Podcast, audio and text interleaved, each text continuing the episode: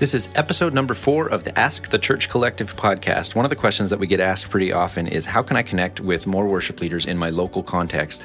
And um, we've had the opportunity to get to know a, gal named Callie Garrett, who has been one of the key players in the Charlottesville Worship Collective, which is a group of worship leaders that not only get together, um, pray over each other, live life with each other, but get together for citywide worship nights and have really been seeing God do some tremendous stuff. So in this episode, I picked their brains on, on what it would take to do something like that in your local context. So this is really neat. And if you don't have much going on in community with worship leaders in your area, this is a great place to start. Um, as always, we're really enjoying the response that, that we're getting for the Ask the Collective podcast here as we're just getting going. But if you have a question and you want to have your voice heard on the podcast, you can call 209 326 0933 and we'll feature you on the podcast or you can send us an email through the site or catch any of us on social media tweet at us instagram we're all over the place. So if you have a question we'd love to hear from you. We'd love to get you on the podcast and talk it through. This is for by worship leaders and for worship leaders. Sorry i stumbled over my tongue there. But it's really cool and, and i'm absolutely loving the conversations that are coming out of this new podcast. So we hope you enjoy the ask the collective podcast episode number four it started with a, a, meeting that was set up by a friend of mine between me and another worship leader in the area that had just moved here. And so we sat down and we're talking about worship collectives that he had been a part of um, in other cities that he lived in before he came to Charlottesville and how valuable those connections were. And um, so, just in talking about it, since I had been here the longest, um, I decided that I would reach out personally to worship leaders in the city that um, I could find contact information for. And uh, this guy, Dave, and I sat down and came up with like a purpose for our collective and what our vision was for bringing people together. And I shot that out in an email to everybody personally and invited them to come to a, a gathering and uh, everybody responded with like a resounding yes i want to come be a part of that.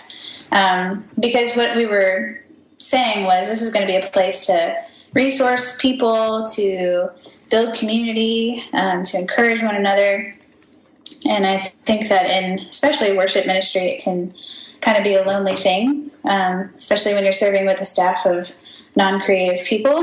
It can be uh, a little hard to find your place. And so to be able to build community with like minded people was something that uh, worship leaders seemed to be interested in. So we got together and met other worship leaders in town, had a great time. And um, from that place, we started to get together monthly and build friendships um, and just started to, to do more and more things together, mm-hmm. which eventually grew to be something that really impacted our city. Yeah, so were these monthly meetings like coffee shop kind of stuff? or We just do it at different churches. I think okay. a, a couple of practical things that, that we've found. First of all, I think musicians want to, like like Kelly said, musicians want to hang out with other musicians, and worship leaders want to hang with other worship leaders. So it was uh, easier than than we thought to get people together. And the second thing is, which I think is a universal truth, people will come if there's if there's some sort of food or coffee. so we just do it at different churches, and we'd have bagels or or whatever. Um, bounce it around to different churches as well, uh, which helped other people take ownership if we if it moved to a different uh, a different church the following month. Yeah. Mm-hmm. So. And then different people can facilitate and kind of cover whatever discussion topic might be relevant to them. And when you meet in somebody's facility, like in a room, it gives you just a little bit more privacy for your meeting, you know. So if you want to get around somebody and pray, maybe they're really struggling with something, and you want to support them in some way, um, it just gives you a little bit more freedom to to be able to do that, to kind of be in a in a location like that instead of being in a coffee shop, um, which can just create maybe a little bit more of an awkward feel if you're having an intimate conversation about something yeah. or you know dealing with something like that. So tell me a little bit. Um, when you started this, what did you just like go through a directory, find worship leaders? Like, what, what was your what was your plan of attack? Uh, Google was my best friend. Yeah. and uh, I mean, I literally just went to church websites from our city and looked for on the staff page people that were listed for worship pastor, worship leader, music minister, whatever it might be, and um, found email addresses. And so that's where we started. And then it was through relationships or through different connections where we would start to invite other people who might be part of churches that didn't have that information listed. Yeah, and you're saying you got like a good response pretty much right out the gate when you started emailing yeah. that way. Yeah. How, many did we have at our first one? I think. By 14. 14 people.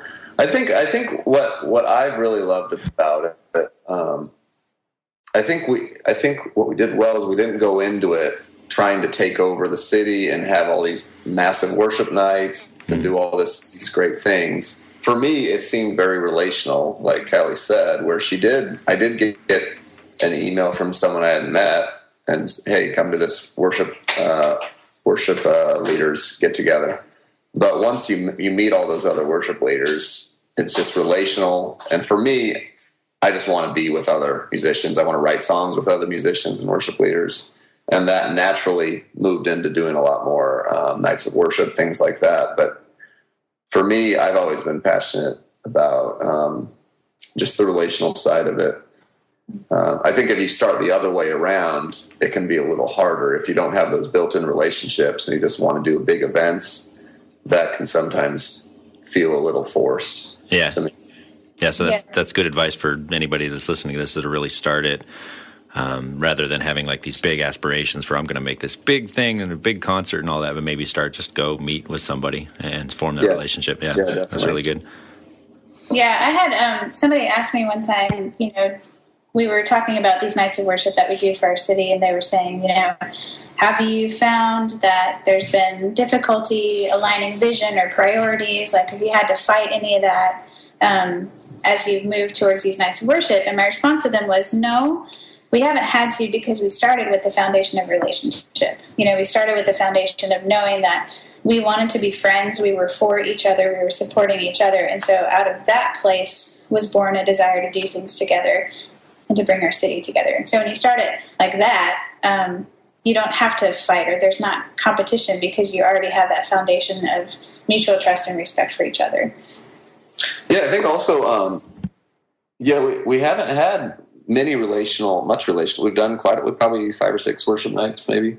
We've had, you know, tension here and there, but for the most part, it's pretty much everyone kind of puts, um, puts aside their, their, their, their role, their job description, their church, and it is a team effort. No one really tries to, to run the show. I think if you ever, if you were ever in on a rehearsal, no one really wants to be in charge, which is just a beautiful thing. Yeah and eventually someone jumps in and decides they need they should run the rehearsal but i mean it's been nice not it's never it never feels like this power struggle of a bunch of musicians trying to trying to you know it's just been very natural and, and enjoyable hmm. i think that that's why it, we've had a lot more success is because of that um, natural yeah you know thing that we're talking about so tell me a little bit of, as you started meeting as you started forging these relationships how did the worship night uh, like the citywide worship night thing come about? What was it? What was the first one? Was it at the Paramount? Paramount? Yeah. yeah, first one was at the Paramount, um, which is a um, local theater in town. Seats about a little over a thousand people downtown.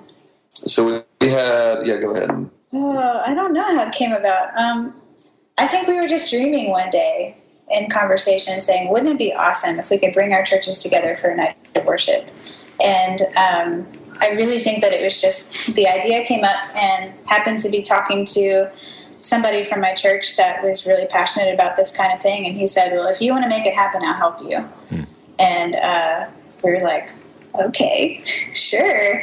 Um, and so he was the one that really kind of helped us get our ducks in a row to. Um, to do what we needed to do to pull it off. Um, and so it really just I think that's all it was. Yeah, and then we went. I mean, since we'd already had those relationships, it was easier for everyone to get on board. And then, you know, we we don't. I mean, we have. I don't know how many churches we have part of the collective now. Probably twenty ish, maybe a little bit more. But so that's when we, we made another big push and tried to get as many churches on board.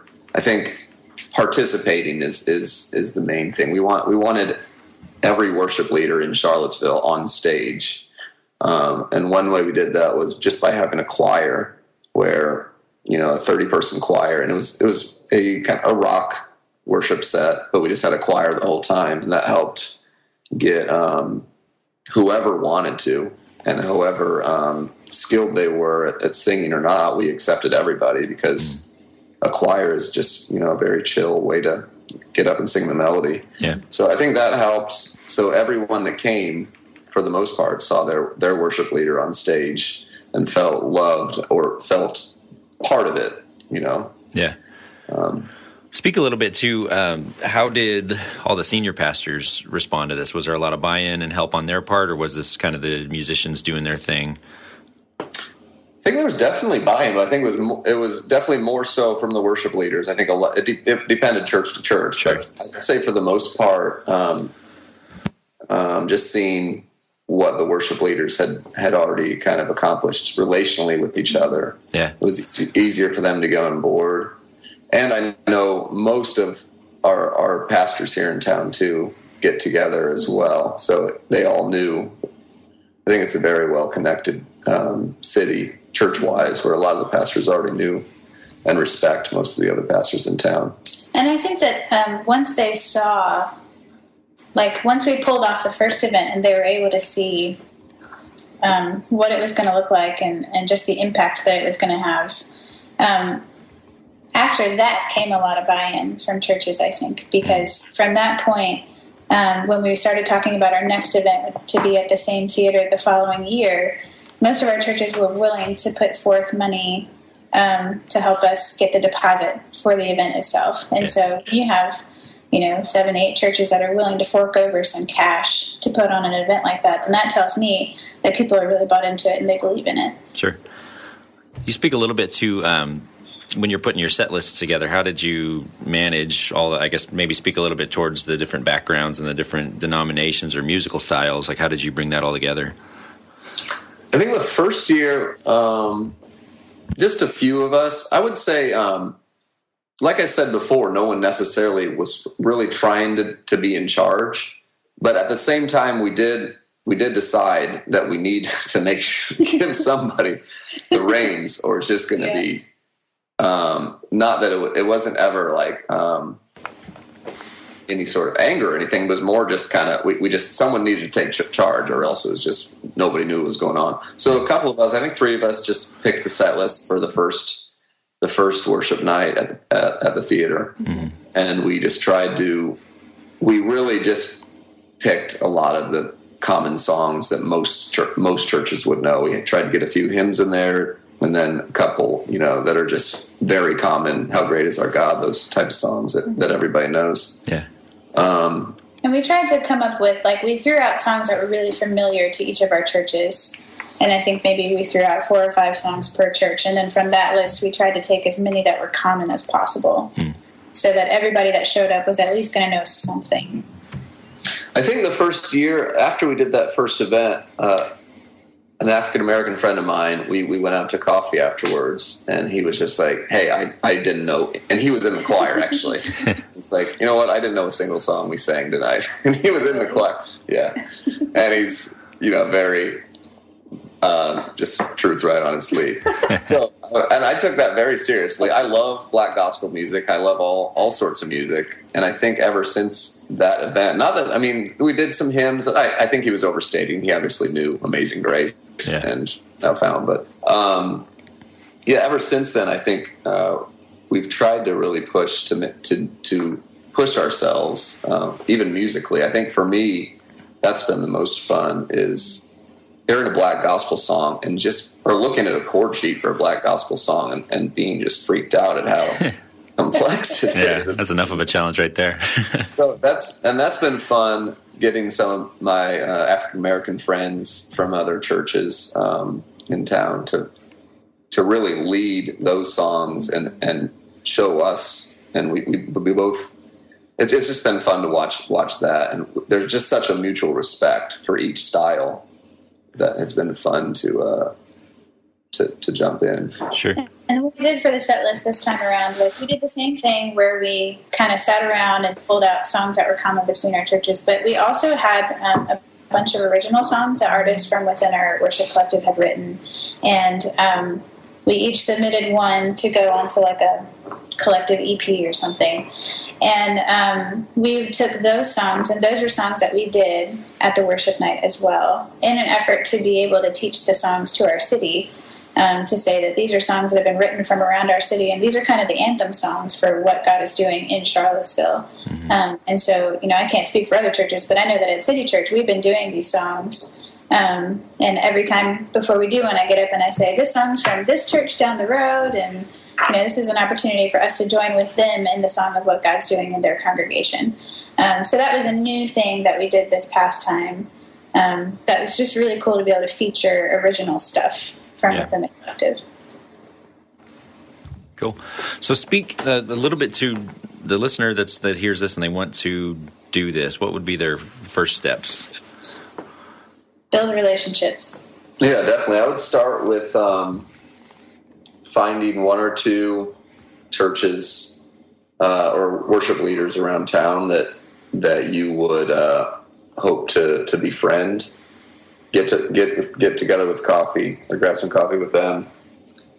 Bring this idea up, see what happens, um, and then I would I would take it slow. I would do that, and then I'd maybe you know spam another ten churches and see if anyone's interested. But I would start with a few, so it's not just like one you trying to take over start something. It's, I think it's, it's worked a lot better if there's a few people that you know for sure are invested and want to do this. Because I don't know, for me, I I feel like um, most worship leaders want to do this um, at some level, whether that's whether that's just doing you know meeting once a month or once every few months and never doing a worship night. I don't think necessarily you have to do a worship night at every church, but I think for sure most worship leaders want to get to know other worship leaders. Sure.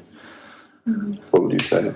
Are you asking um, if somebody wants to do this? Are you saying they want to connect with other worship leaders, or are you more specific talking to the night of worship? Uh, the whole thing, I guess. Yeah. Where would where would you start there? Yeah.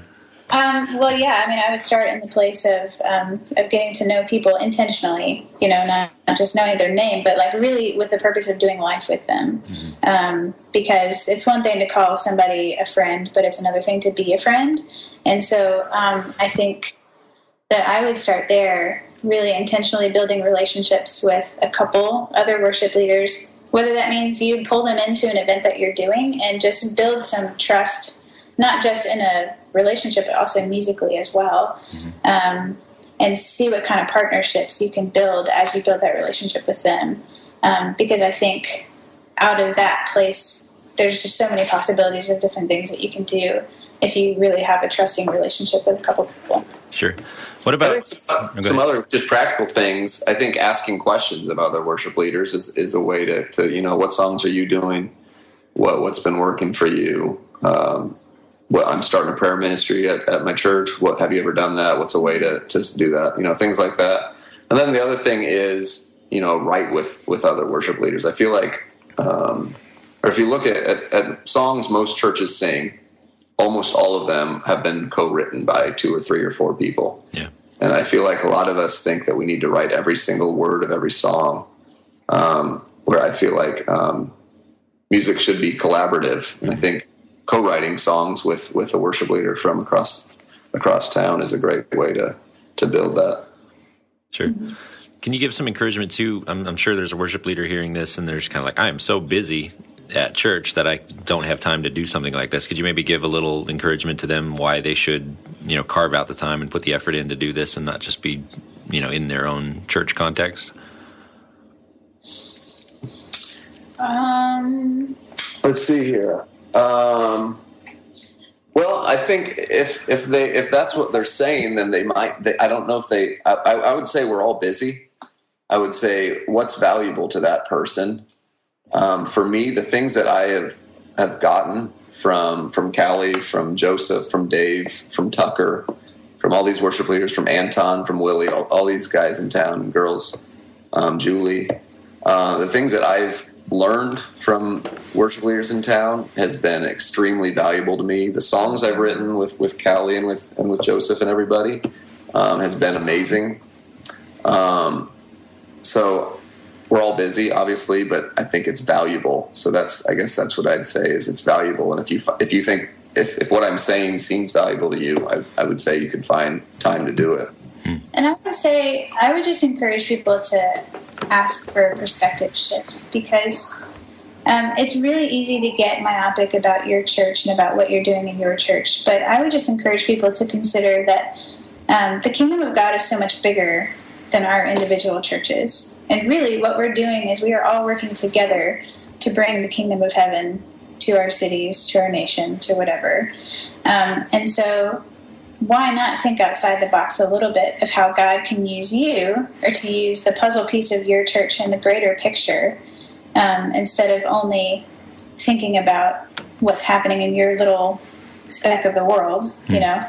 Um, and I know that it can seem overwhelming to add something else to your plate, but um, if you see it as an obligation, then I'm not so sure it's going to bring the kind of value to, to your life that it really could, as opposed to um, approaching it from a place of saying, how can I love somebody better and how can I offer them an opportunity to love me well? Um, because I think we all need support. Everybody needs encouragement, even when we don't think we do. Um, everybody needs support, and when you can, when you can enter into a relationship where you can mutually support someone with the same attitude or the same calling that you have, and be able to speak wisdom into each other's lives, I just think that there's nothing more valuable than that. That's it for this week's episode of the Ask the Collective podcast.